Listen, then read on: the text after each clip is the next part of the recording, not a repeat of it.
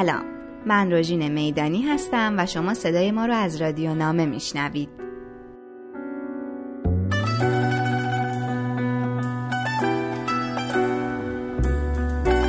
هر قسمت از رادیو نامه به موضوع مشخصی اختصاص داره و ما نامه های افراد مختلف و که در روزگاران مختلفی نوشته شده براتون می‌خونیم.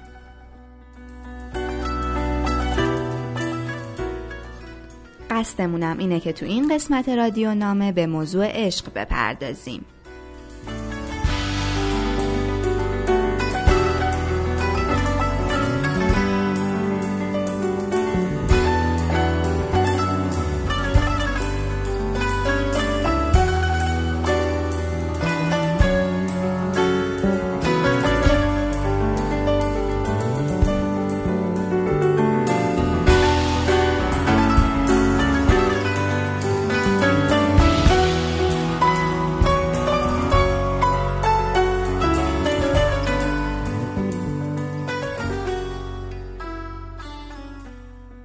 سقرات گفت آیا عشق عشق به چیزی است یا خیر؟ آگاتون گفت البته عشق به چیزی. سقرات گفت خب این پاسخ را که دادی به خاطر داشته باش و حال بگو ببینم آیا عشق که گفتی عشق به چیزی است خواهان آن چیز هم هست یا خیر؟ آگاتون گفت البته خواهان آن است. سقرات گفت آیا عشق آنچه را که طلب می کند دارد یا ندارد؟ یعنی وقتی طالب است که آن را ندارد یا وقتی که آن را دارد؟ آگاتون پاسخ داد ظاهرا وقتی که آن را ندارد. سقرات گفت آیا بهتر نیست به جای ظاهرا بگویی حقیقتا؟ نظر من این است که کسی خواهان چیزی است که آن را ندارد. اگر داشته باشد خواستن و طلب کردن آن معنی و مفهومی ندارد. این همیشه و در همه جا یقینا درست است. نظر تو چیست؟ آگاتون گفت نظر من هم همین است. سقرات گفت آنکه آرزو دارد آنچه را که اکنون دارد در آینده نیز آن را داشته باشد یعنی آرزوی چیزی را دارد که اکنون فاقد آن است. آگاتون گفت کاملا صحیح است. سقرات گفت پس هر کس آرزویی چنین داشت آرزوی چیزی را دارد که در آینده است نه در حال حاضر. و او اکنون آن را ندارد یا آن چیز موجود نیست. چیزهایی که خواهش و یا آرزوی ما به آنها بستگی دارد همه از این نوعند. آگاتون گفت درست است. سقرات گفت خب حالا برگردیم به اصل موضوع. عشق همیشه به چیزی تعلق دارد که فاقد آن است. عشق چیزی را می جوید که سوای خودش و دور از خودش بوده و هنوزش به دست نیاورده است. آگاتون گفت البته چنین است.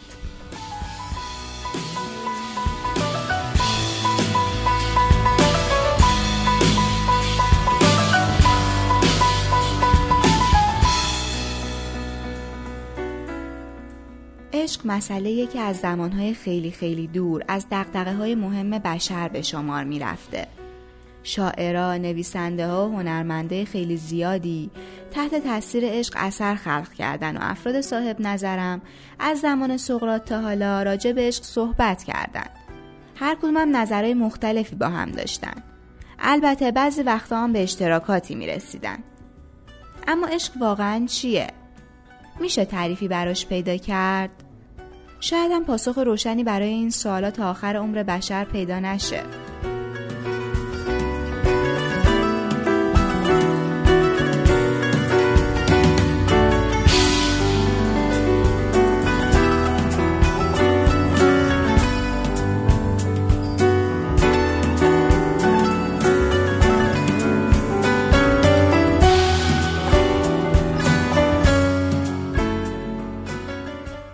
ولی واقعا من می‌تونم بگم عشق سازنده نیست. واقعا نیست.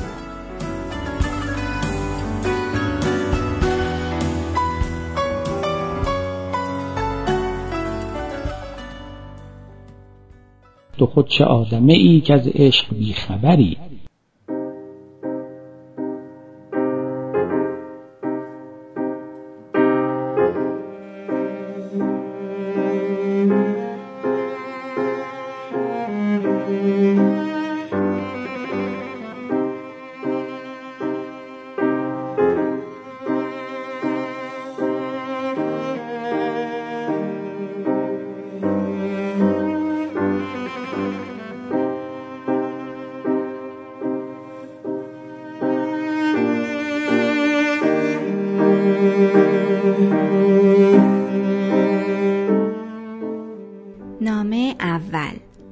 نامه احمد شاملو به همسرش آیدا را میشنوید.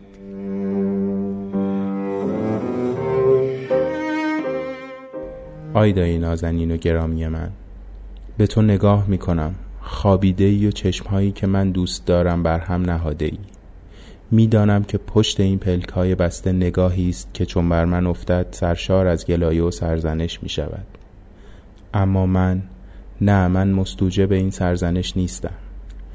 نگذار آن چشمهایی که روزگاری مرا با بیشترین عشقهای جهان نگاه می کردن حالا کمرم را زیر بار ملامت دوتا کنند.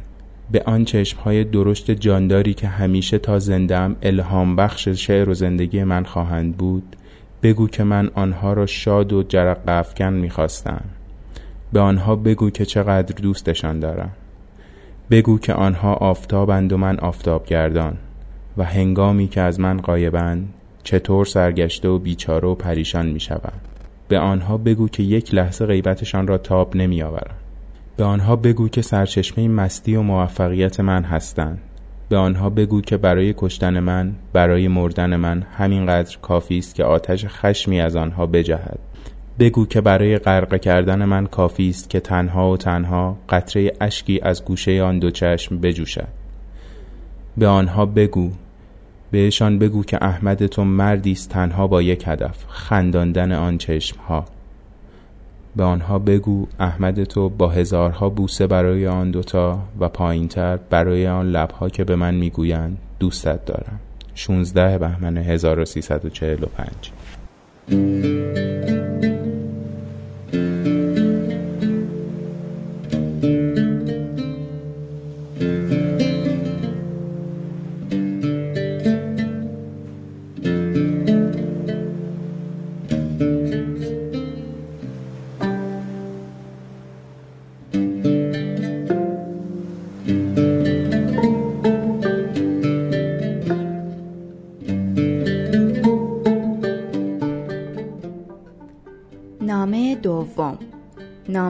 غلام حسین ساعدی به تاهره کوزگرانی را میشنوید.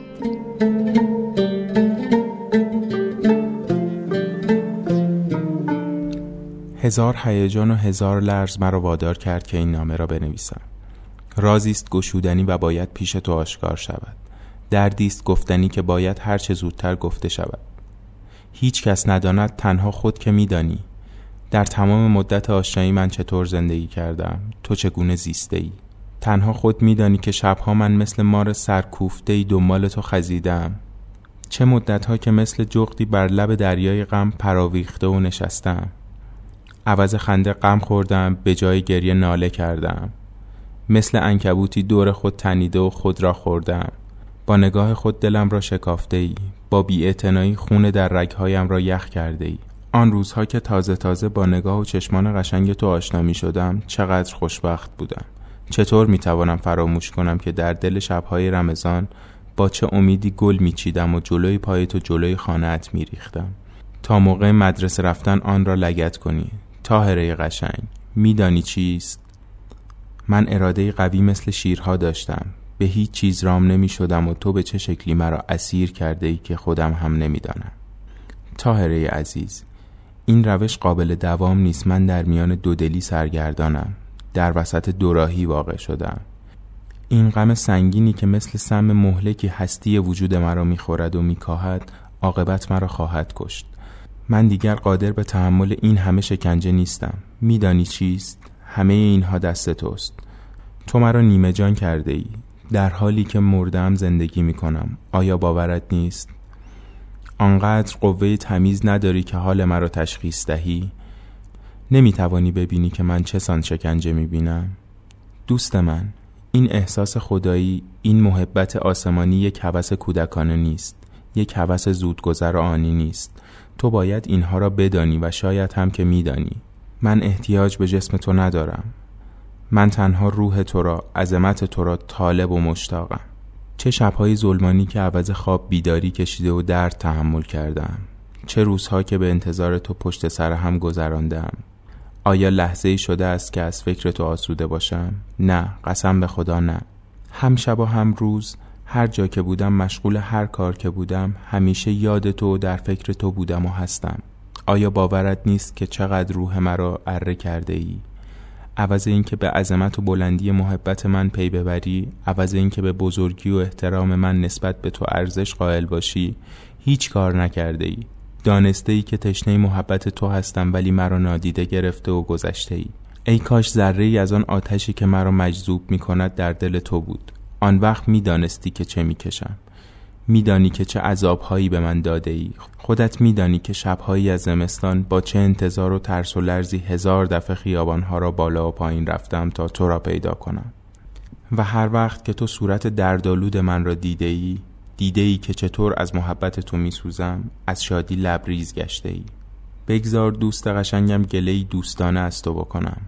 آن روز که تو مقابل دانش سرا با آن پسر لات حرف می‌زدی میدانی چه حالی به هم دست داد.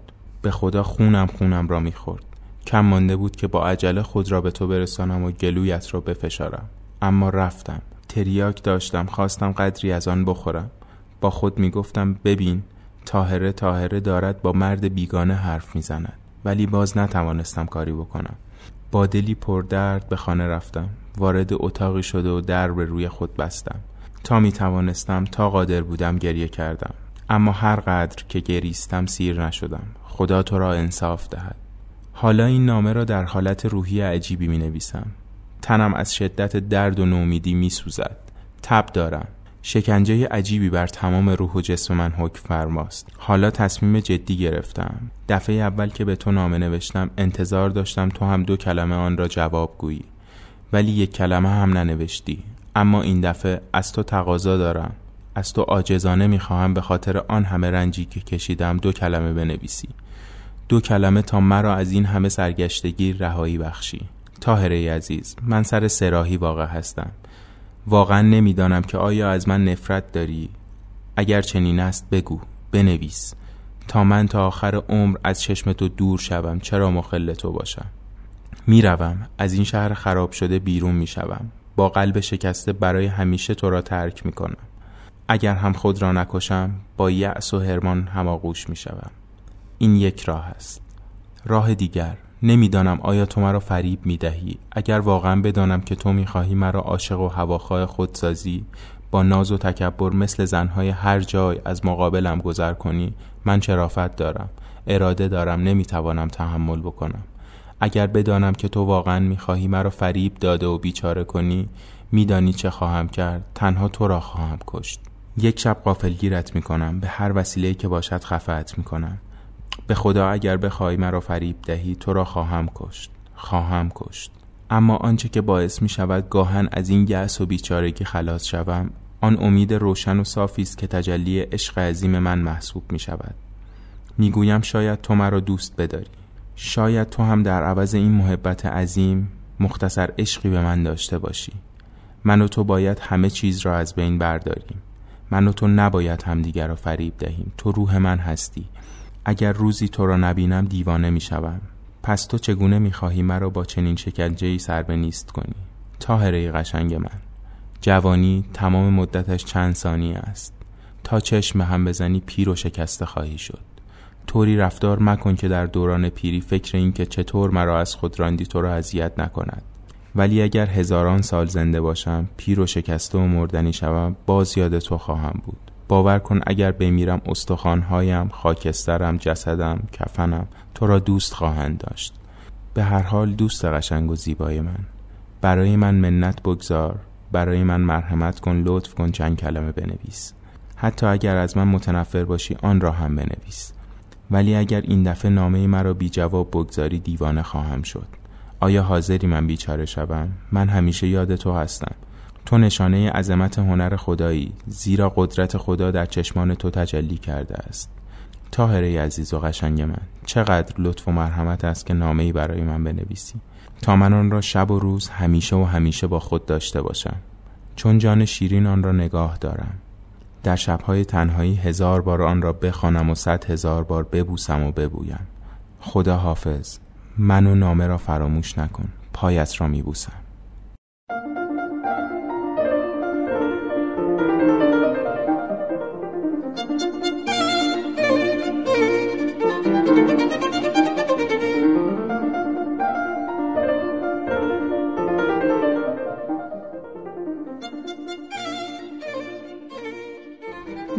سوم.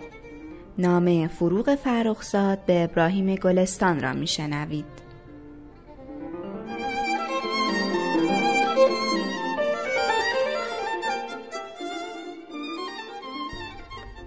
عزیزم عزیزم عزیزم. قربانت بروم. دوستت میدارم. دوستت میدارم. یک لحظه از مقابل چشمم دور نمی‌شوی. نفسم از یادت می‌گیرد و خونم در قلبم تقیان می کند. شاهی دوستت دارم. دو روز است که نتوانستم برایت نامه بنویسم و وجدانم همینطور عذابم می دهد. دیروز که شنبه بود همراه گل و روهانس و دختر کوچکشان و سیروس رفتم به راونسبورگ تا تعطیلی آخر هفته را پهلوی امیر بگذرانم. ما که چهار نفر بودیم و امیر هم با زن و بچه هایش و مهرداد روی هم می شدن پنج نفر و همه با هم می شدیم نه نفر و نه نفر شدن و نه نفری زندگی کردن حتی اگر برای دو روز هم باشد یکی از آن چیزهایی است که مرا خفه می کند. نمی‌دانم چرا تحمل جمعیت را ندارم. چرا تحمل زندگی فامیلی را ندارم.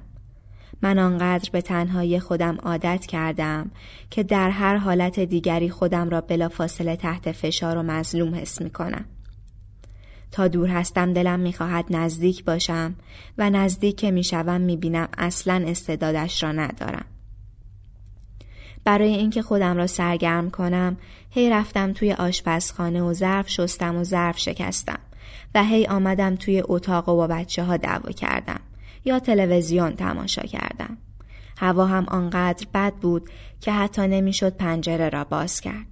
یا طوفان بود و خاک و صدای شکستن شاخه های درخت ها می آمد و یا باران بود و مه و سرمایه شدید. و بالاخره هم سرما خوردم و آنچنان سرمایی خوردم که وقتی برمیگشتم پشت ماشین زیر چهار تا پتو دراز کشیدم با گلوی روغم مالیده و سردرد وحشتناک و سرفه و هزار چیز غیرقابل تحمل دیگر و حالا هم که دارم این نامه را برایت می نویسم آنقدر تب دارم که چشمم باز نمی شود. هوای اینجا هم خیلی بد است. من که هیچ وقت مریض نمی شدم از وقتی که از ایران آمدم اقلا نصف مدت را مریض بودم. قربانت بروم. دارم مزخرف می نویسم. دارم حرف های بیهوده می نویسم. دیگر تمام شد. فردا که دوشنبه است می‌روم و بلیت هواپیمایم را می‌برم برای رزرو کردن صندلی. خیال دارم برای دوشنبه دیگر که سوم مرداد می شود رزرو کنم. می‌خواستم جمعه بیایم اما بچه ها نمی‌گذارند. هنوز هم نمی‌دانم که جمعه بیایم یا دوشنبه. فردا همه چیز معلوم می شود. بلافاصله برایت می نویسم. نمی‌دانم باید برایت تلگراف بزنم یا نه و نمی‌دانم اگر تلگراف بزنم به فرودگاه میایی یا نه. اگر می نویسم نمی‌دانم برای این نیست که فکر می کنم اهل آمدن نیستی. بلکه برای این است که فکر می کنم شاید فرصت و امکان آمدن برایت وجود نداشته باشد. شاهی قربانت بروم. اما من راستی راستی راستی احتیاج به دیدن تو در همان لحظه اول دارم. اگر سرنوشتم این باشد که تو را دوباره ببینم باید در همان لحظه اول ببینم. این دو روزه هم هیچ خبری از تو نداشتم. شاید فردا نامت برسد. اگر قرار شد جمعه بیایم فردا و پس فردا هم برایت می نویسم و دیگر نمی نویسم. چون اگر بنویسم بعد از خودم می رسد. اما اگر قرار شد دوشنبه بیایم تا چهارشنبه برایت می نویسم. دیگر نمی توانم بنویسم. از وقتی به برگشتن فکر می کنم و می‌دانم که دیگر دارد خیلی خیلی نزدیک می شود نمی توانم بنویسم. انگار نوشتن کار باطلی است. یک کار غیر اصلی است. دیگر می‌خواهم گوشه اتاق بنشینم و چشمهایم را روی هم بگذارم و هر چرا که پیش خواهد آمد در ذهنم بسازم و تماشا کنم. وقتی که از راونسبورگ برمیگشتم تمام راه را به تکرار این رویا گذراندم. هی دیدمت که آمدی و آمدی و آمدی تا به من رسیدی و مرا نگاه کردی و مرا گرفتی و مرا بوسیدی و مرا بوسیدی و بوسیدی و بوسیدی و من سست شدم و بیحال شدم و میان دست های تو از خود رفتم و باز از اول دیدمت که آمدی و آمدی و آمدی قربانت بروم قربانت بروم نمیدانی چه حالم بد است و همینطور دارد بدتر می شود مثل مست ها هستم و اصلا نمی‌دانم دارم چه می نویسم. راستی فراموش نکن که به زهرا خانم از آمدن من بگویی. عادت داشت که همیشه در غیبت من اسبابهای اتاقها را جمع می کرد و شاید حالا هم همین کار را کرده باشد. آخ قربانت بروم. دلم با تو در اتاق خودم بودن را می خواهد. آن بعد از ظهرهای گرم بیهوش کننده و آن خوابهای تابستانی و آن اوریانی سراپای تو را چسبیده به اوریانی سراپای خودم می‌خواهد یعنی می شود می شود که دوباره ببینمت و ببوسمت می شود شاهی جانم باید برایم دعا کنی.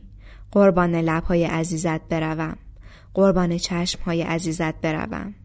قربان بند کفشهایت بروم. چه دوستت دارم. چه دوستت دارم. چه دوستت دارم. الان یک مرتبه یاد سیروس افتادم. راستی مثل فاحشه ها شده. و خودش هم می‌داند که شده و از این قضیه درد می‌کشد و می‌داند که من هم می‌دانم که درد می‌کشد و این است که سعی می کند بگوید نه خیلی هم از وضع خودش راضی و به این جنسیت مشکوک خودش مغرور است و همین جاست که دیگر کارهایش دردناک می شود. از آن آدم است که فکر می کنم یک روز در نهایت خونسردی باید خودش را بکشد. با وجود اینکه رفیق و هم صحبت خیلی خوبی است اما واقعا بعضی وقتها جلوی مردم حسابی خجالتم می دهد. به هر کس و همه چیز بند می کند و می خواهد همراه همه مردها راه بیفتد و شب را با آنها بگذراند و خیلی بد است. من بعضی وقتها فرار می کنم تا نباشم و نبینم. درست مثل فاحشه ها شده و اصرار هم دارد که اینطور باشد. شاهی جانم چرا دنیا اینقدر پر از چیزهای وحشتناک است پر از محکومیت های وحشتناک است. پر از نیازهای وحشتناک است. پر از بیماری و جنون است. دیروز اینجا در مونیخ یک نفر مرد.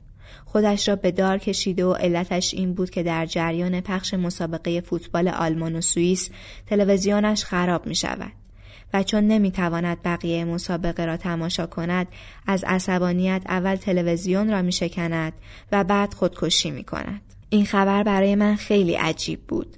زندگی به یک چنین علاقه های کوچکی بسته شده و این علاقه ها با همه کوچکیشان حیاتی هستند و با وجود این به دست نمی آیند. قربانت بروم.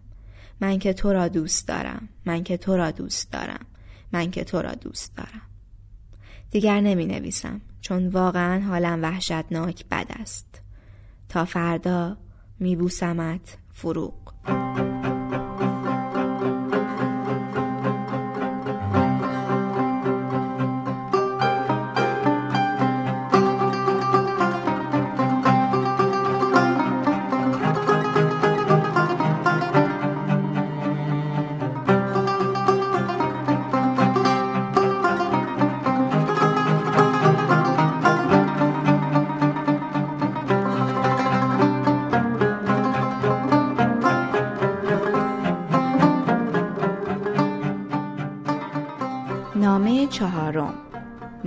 امام خمینی به همسرش خدیجه سقفی نوری را میشنوید.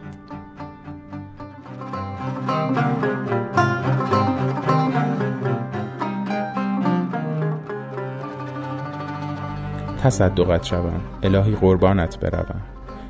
در این مدت که مبتلا به جدایی از نور چشم عزیز و قوت قلبم گردیدم متذکر شما هستم و صورت زیبایت در آینه قلبم منقوش است. عزیزم امیدوارم خداوند شما را به سلامت و خوش در پناه خودش حفظ کند. حال من با هر شدتی باشد میگذرد ولی به الله تا کنون هرچه پیش آمد خوش بوده و الان در شهر زیبای بیروت هستم.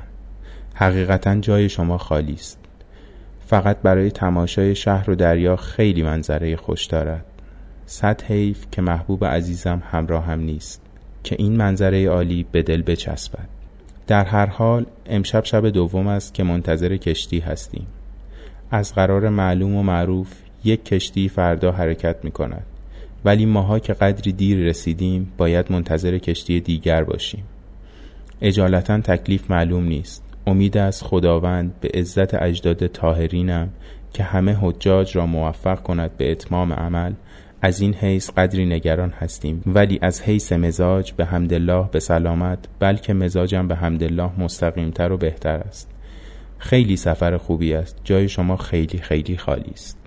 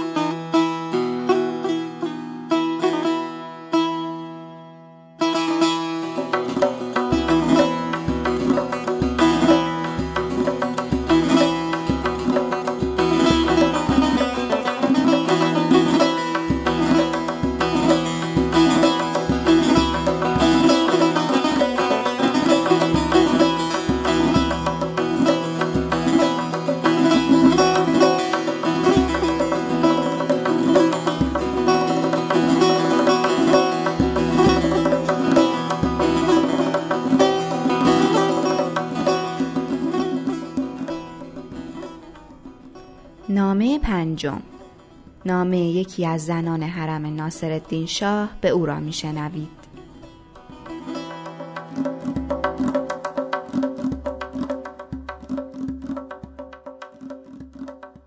تصدق وجود مبارکت شوم.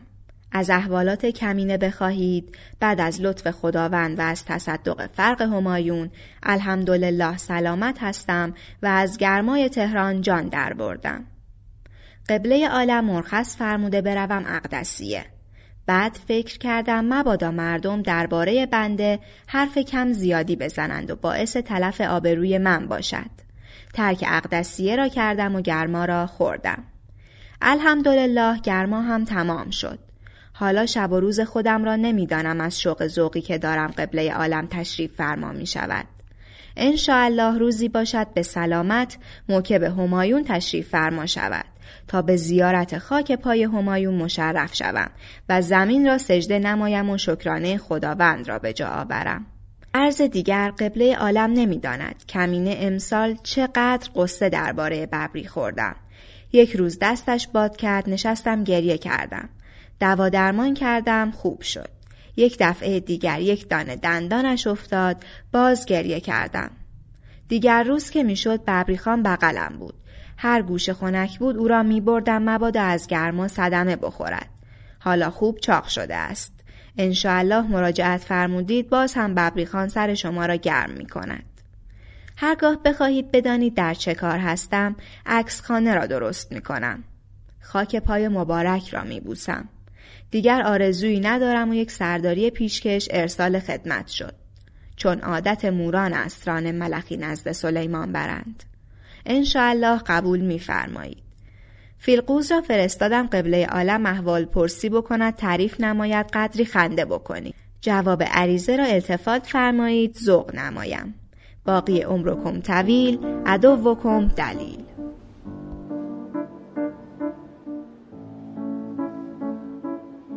Thank you.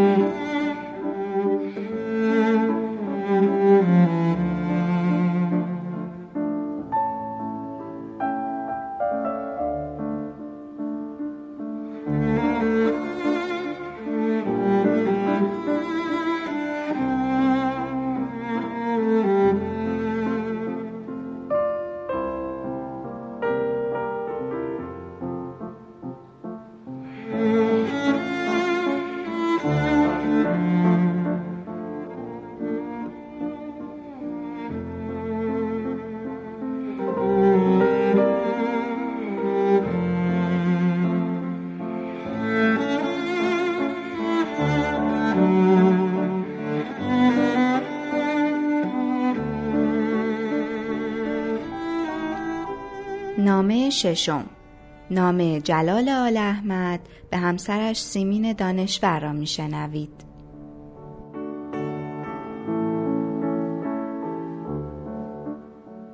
آن جاده و زمین های اطرافش سرگردانند. سیمین جان عزیز دل امروز ساعت چهار بعد از ظهر تا کنون که ساعت ده شب است منتظر کاغذ تو هستم و هنوز که خبری نشده است.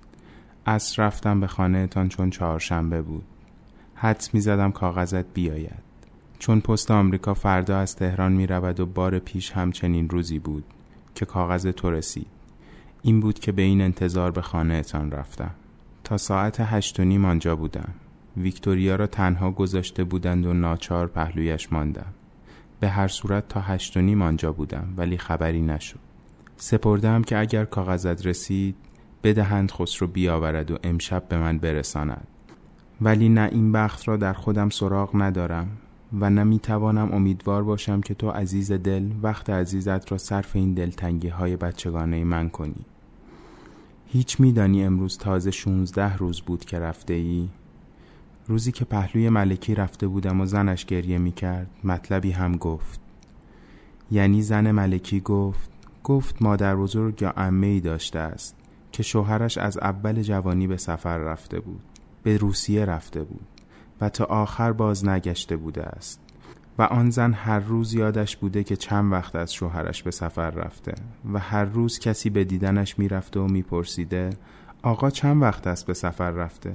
با حساب دقیق می‌گفته مثلا سی سال و چهل و پنج روز یا سی و دو سال و هفت روز است که به سفر رفته. می‌فهمی چه می‌خواهم بگویم یا نه؟ و من آن روز خوب توانستم احساس آن زن و حال انتظار او را درک کنم. آن روز که زن ملکی این مطلب را گفت تو تازه پنج شش روز بود که رفته بودی ولی حالا شانزده روز شده است. و من هر چه فکر می کنم سیصد و شست و پنج روز. راستی نکند ما را فراموش کنی عزیز دل. نکند این یک سال دوری ما را واقعا از هم دور کند. نکند مستاق مسئله از دل برود هر که از دیده برفت برایت بشوم. خدا نیاورد آن روز را. ولی من هرچه فکر می کنم آدمی به بدبختی خودم سراغ ندارم. تازه از تمام دنیا بریده بودم و دلم را به تو خوش کرده بودم که تو رفتی. خودت میدانی که در تو مفری را جسته بودم. و حالا وای به حال من که مفر از دستم رفته است. حالا من چه بکنم؟ یعنی می‌گویی حتی این مطالب را هم ننویسم که تو مطلع نشوی مبادا ناراحت بشوی؟ یعنی اینقدر خودخواهی؟ گرچه من دارم خودخواهی می‌کنم و دائما در کاغذها آه و لابه می‌کنم و آب خوش را به گلوی تو تلخ می‌کنم. به هر صورت بدان که هنوز دستم به کاری نرفته است. مثل آدم اعضا گرفتم از وقتی رفته ای تا به حال یک بار سینما رفتم. تنها و آن هم ساعت چهار. میدانی چرا؟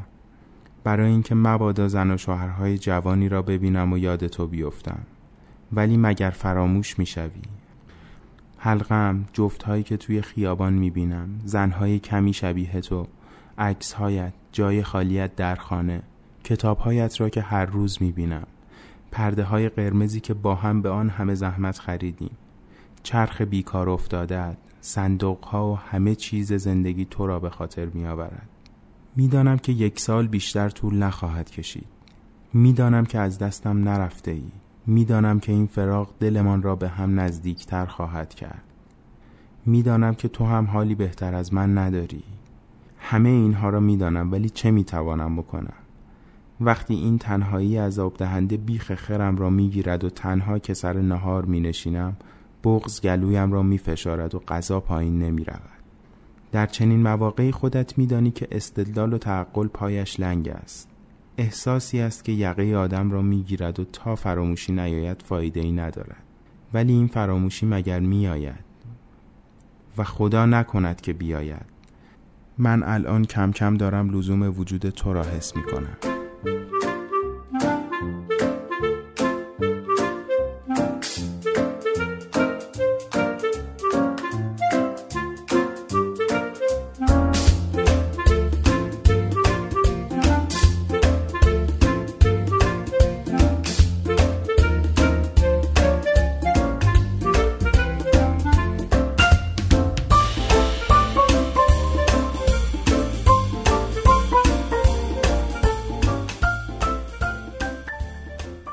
نامه هفتم.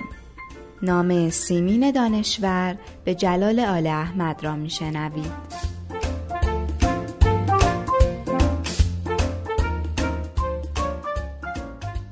ششم بهمن 1341 تو چه جور جلالی هستی؟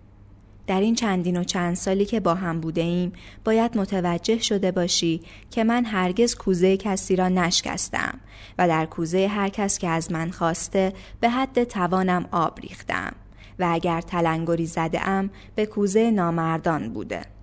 اما نامردها معمولا کرگدنهایی هستند که با کوزه بیاب ترکدارشان می توانند همچنان به وقاحتشان ادامه بدهند.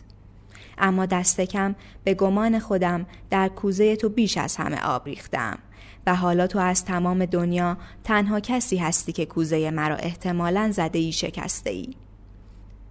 هرچه در نامه های قبلی اشاره کردم و کنایه زدم تا بلکه خودت به حرف بیایی و توضیحی را که به من مدیونی خودت بدهی متوجه نشدی و همهش را به حساب درد فقدان خواهرم گذاشتی.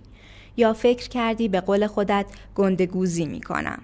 قافل از اینکه دردها در بستر زمان به افسون خود زمان بستری می شوند. و این درد حاصل از شکستن کوزه من به دست تو هم در زمان بستری خواهد شد. حتی برایت نوشتم که دو نامه در پانزدهم دیماه به من رسیده که آشفته هم کرده. اما تو به طور جدی از من مطالب نامه ها را نپرسیده بودی. پست هم دیگر از چشمم افتاده. چرا که می تواند خانمان برانداز هم باشد. روز پانزدهم دی ماه دو نامه به من رسید. یکی به زبان فارسی و با خطی خوش و بی امضا که در هشت دی ماه نوشته شده بود.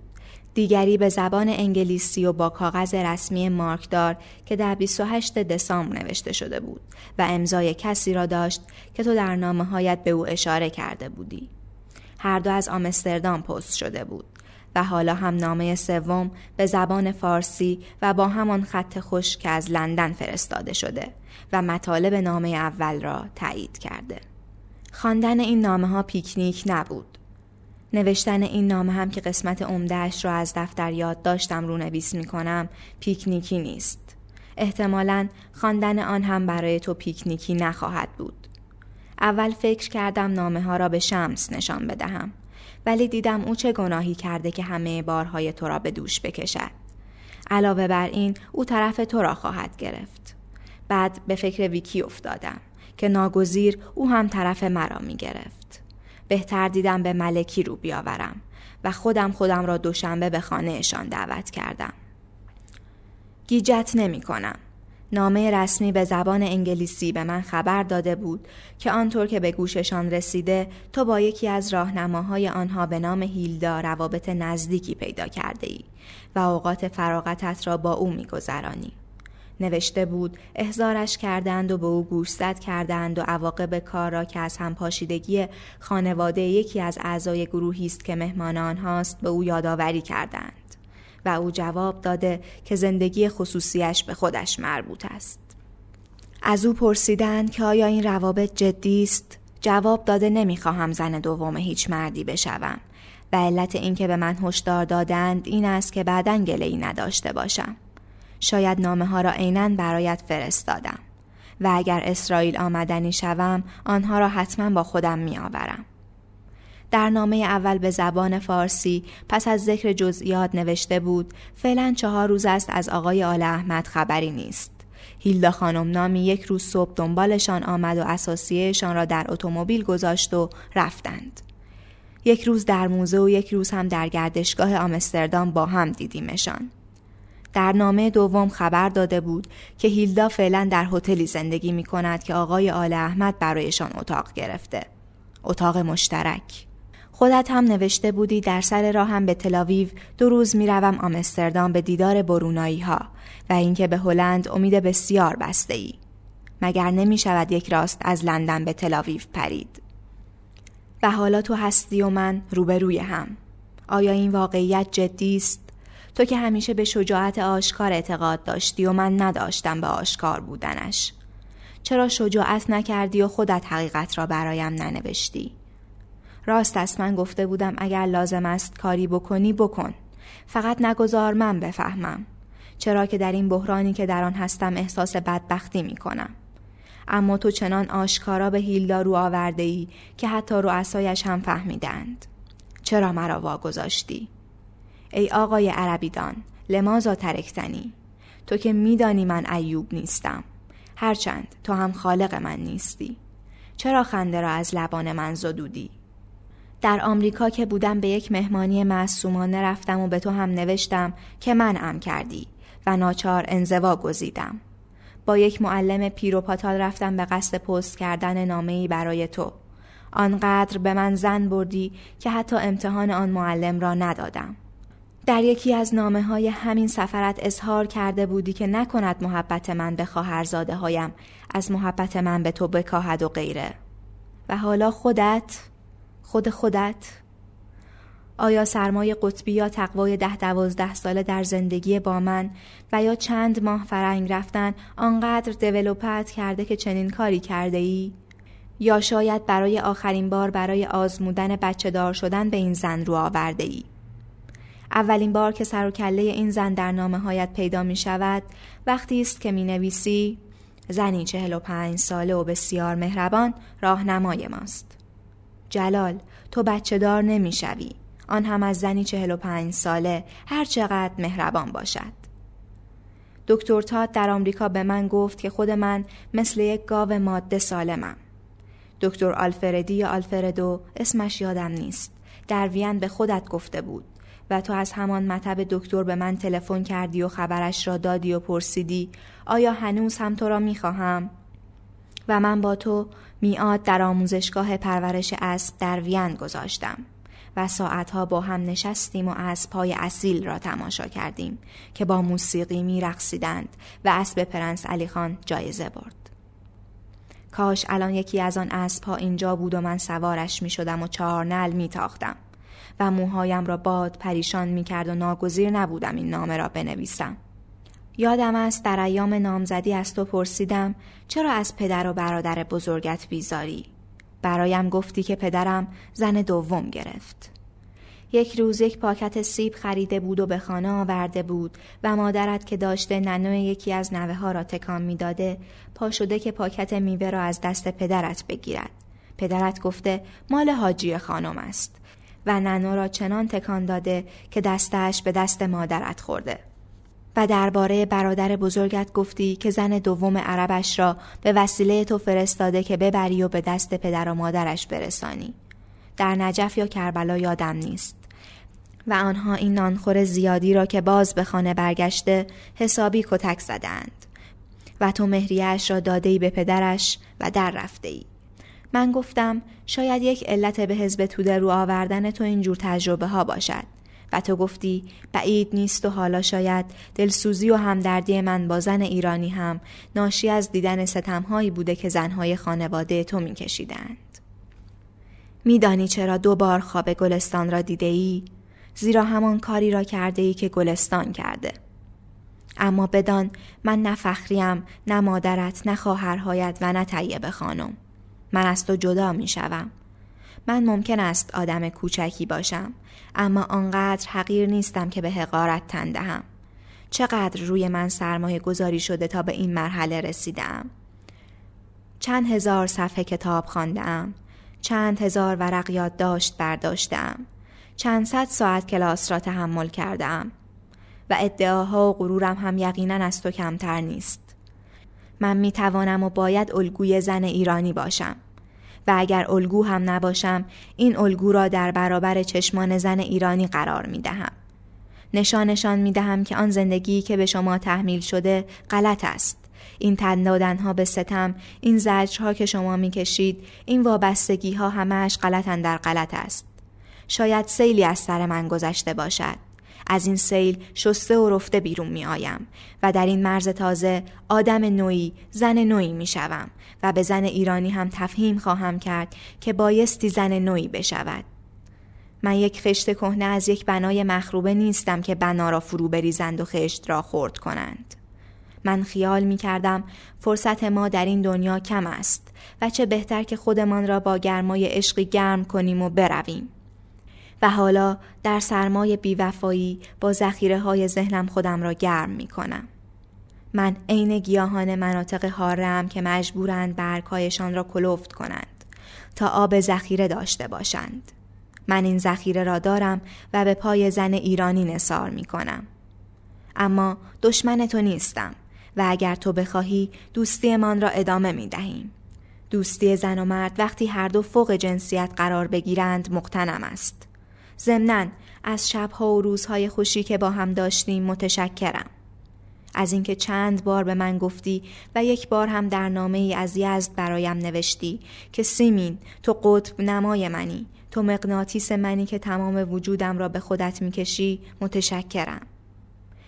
از اینکه یک روز دو فاخته نر و ماده در حیات ما میخرامیدند و عشق میباختند و تو گفتی آن چاختره که ماده است تویی و آن لاغره که نر است من و از نظایر اینجور تعبیرها و جمله ها و کلمات متشکرم. از اینکه تنبلی را از سرم انداختی از اینکه زندگی با تو برایم هیجان انگیز بود متشکرم. سهم من از عشق همین بود. از ابدیت هم همین بود. باز هم شاکرم.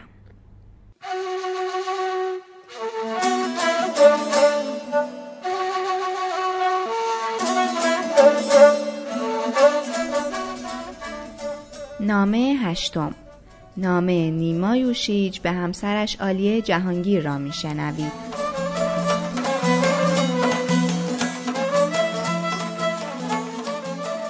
عزیزم قلب من رو به تو پرواز می کند مرا ببخش از این جرم بزرگ که دوستی است و جنایت ها به مکافات آن رخ می دهد چشم ببوشان اگر به تو عزیزم خطاب کردم.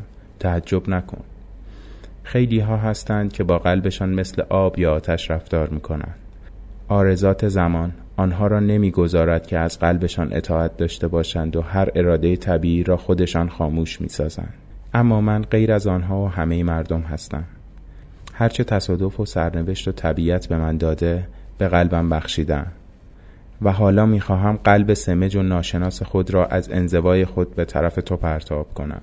و این خیال مدت هاست که ذهن مرا تسخیر کرده است. می‌خواهم رنگ سرخی شده روی گونه های تو جای بگیرم یا رنگ سیاهی شده روی زلف تو بنشینم. من یک کوهنشین غیر اهلی یک نویسنده گمنام هستم که همه چیز من با دیگران مخالف و تمام اراده من با خیال دهقانی تو که بر و مرغ نگهداری می کنید متناسب است. بزرگتر از تصور تو و بهتر از احساس مردم هستم. به تو خواهم گفت که چطور؟ اما هیهات که بخت من و بیگانگی من با دنیا امید نوازش تو را به من نمی دهد. آنجا در اعماق تاریکی وحشتناک خیال و گذشته است که من سرنوشت نامساعد خود را تماشا می کنم دوست کوهنشین تو نیما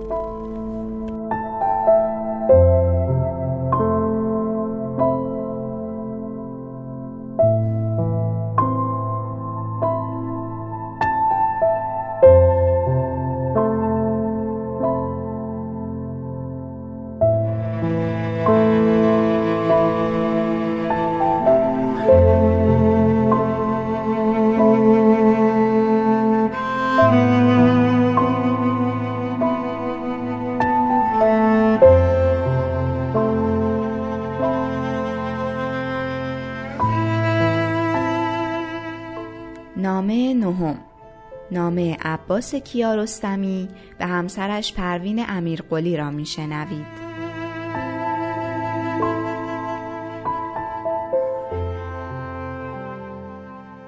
شونزده و سی و پنج دقیقه است که ساعت شما هفت است. یا خانه هستی یا در راه خانه یا در راه مهمانی چون فرداش تعطیل است. البته مال ما تعطیل نیست. کار است و کار و باید همه کارها را جور کنم. چون فقط چهار روز در اداره هستم و چهارشنبه 6 و سی دقیقه صبح پرواز می‌کنم. پروین جان خبر خوشحال کننده ای برایت ندارم. یعنی چیز خاصی جز این که کار ساختمان خوب پیش می رود. امروز اصری دم در خانه صادق ایستاده بودم. ایرج آمد. ایرج کلانتری. با هم رفتیم سر ساختمان. نمیدانی چقدر تعریف می‌کرد. واقعا هم قشنگ شده است. از پس فردا بندکشی شروع می شود و تا زیر زمین گچ و خاک شده است. فکر می کنم دو سه روز دیگر گچ و خاک تمام شود. اندازه پرده ها را اگر خواستی بگو تا برایت بنویسم. پروین جان کف دستهایم تاول زده است ولی در عوض تخت خیلی خوبی برایت درست کردم. کاش بودی خودت در انتخاب رنگ موکت یا رنگ زیراندازها یاری می کردی حالا هم باز فکرت را بکن و برایم بنویس که چطور می خواهی باشد. مخلص انجام می دهم پروینم نمی‌دانم تو تا کی برای من نامه داده ای سه روز هست که از تو نامه ندارم. خودم گفته بودم ننویسی ولی کاش نوشته بودی. شاید فردا صبح در اداره باشم. نمیدانی چقدر بدون شماها زندگی بیمزه است. قبلا تعطیلات خیلی بدی داشتم. این بار کمی بهتر بود. دلم هم برای تو خیلی تنگ شده. تلفن را می‌گذارم برای یک موقع دیگر. تعجب می‌کنی از کجا شماره تو رو دارم؟ خب از 118 گرفتم. این که کاری ندارد. پرسیدم اول نمیشناختن. نشانی دادم. گفتم اونی که قدش بلند است موهایش روشن است. اغلب پشت سرش میبندد. چشمهایش سبز روشن است. لبهای قشنگی دارد. سینه هایش کوچک و خوش فرم است. کمرش این روزها باریکتر است. نشناختند. گفتم آن که دماغش خیلی قشنگ است و گردنش باریک و بلند است و همیشه تند راه می رود اون که لباس های خیلی قشنگی می بافد یک پسر قشنگ دارد که خیلی هم خوب است. اسم خوبی هم دارد. اونی که هم زن من است هم رفیق من هم معشوق من. اون که صادق است و هیچ وقت دروغ نمی‌گوید. اون که حساب جداگانه ندارد تازه پول درارم هست. کمک کرده تا خانه درست کنم. اون که املت با کنیاک دوست دارد اون که سوپ جو دوست دارد اون که دل من برایش تنگ شده.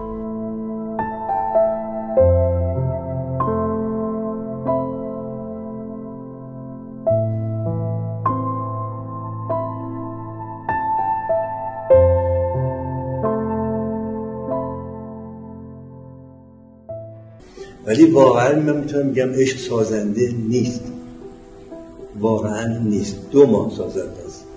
ولی بعدش پوست همتون و هممونو می‌کنه چه مرد چه زن فرق ولی این ایش دست که خب کسی تحمل نمی‌کنه. میگم مال من میگم الان نوع عشق. حتی مولانا به شمسش هم اگر این کتاب ازلیات شمس رو بیرون نیورد نظرم مفهوم یعنی فقط ارزشش این یادداشتایی است که بیرون ولی اصلا اون روزا اگر بخونید داستانشو میکوبیدن شاگرداش از اقصانقات عالم میومدن ببینن چهر روز با شمس خلوت می‌کرد در باز نمی‌کرد. و سنی غذا رو میداشتن تو می‌خورد می‌داد بیرون. ذره احساس مسئولیت نداشت نسبت به دو ماه اولش واقعا عالیه. بعدش به چه روز؟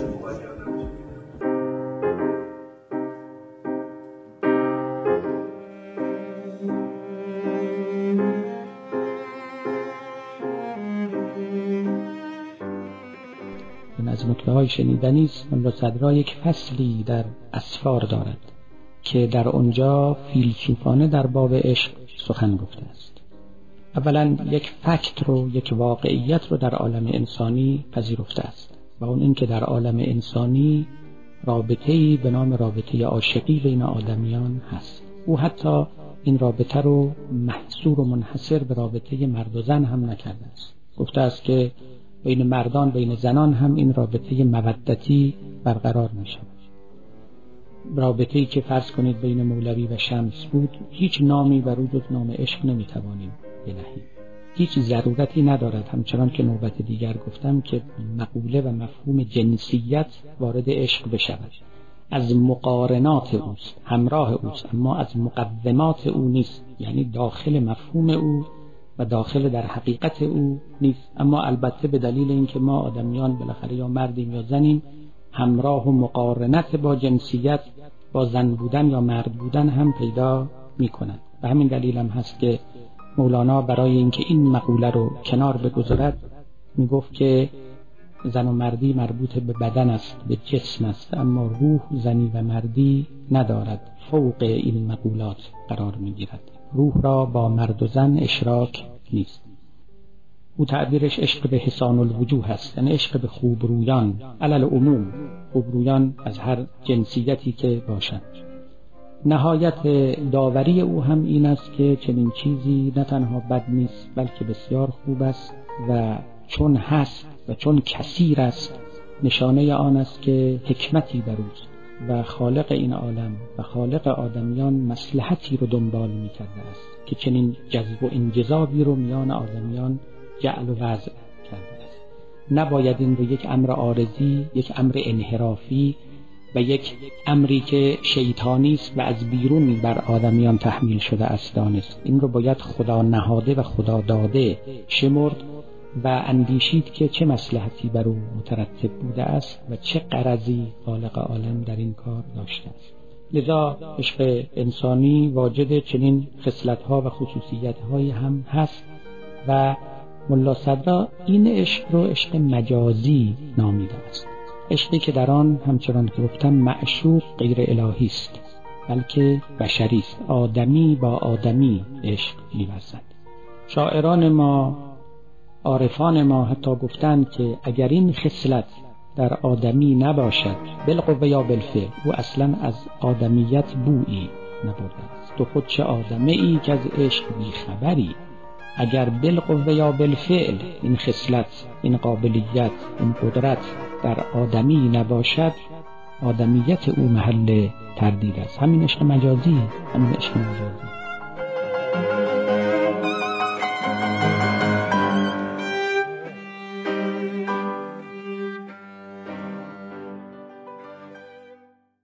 پسرم کوچیک بود خیلی تعریف خوبی از عشق کرد.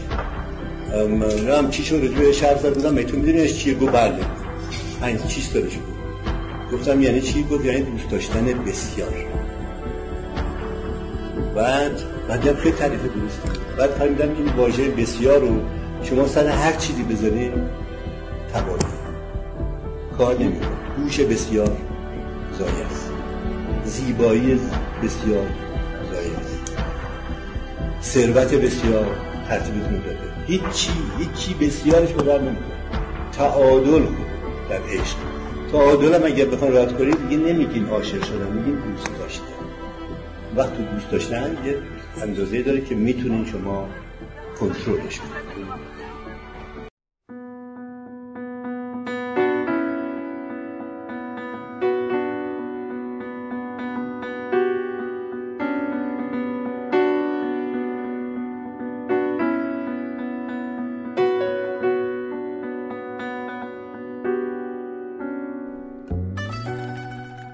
کننده این مجموعه محمود باقری دبیر پادکست و گوینده صدای خانم ها روژین میدانی گوینده صدای آقایون محمد علی محمدی و گرافیست فروغ خسروی یگانه هستند.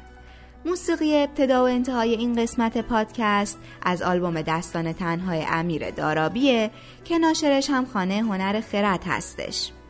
از محمود احدینیا، سینا پاکدل، فرزانه شهریاری، رضا رشادت، الهام مسجدی و امیر اقبال فلا هم متشکریم که به ما تو تهیه این قسمت پادکست رادیو نامه کمک کردن. شما هم انتقادات و نظراتتون رو با ما در میون بذارید و اگه پیشنهادی هم برای موضوع قسمت های بعدی دارید حتما از طریق راه های ارتباطیمون تو شبکه های اجتماعی به ما بگید. پادکست رادیو نامه رو به اشتراک بذارید و ما رو به دوستاتونم معرفی کنید. در آخر هم خیلی ممنونیم که به پادکست ما گوش دادید و امیدواریم ازش لذت برده باشید.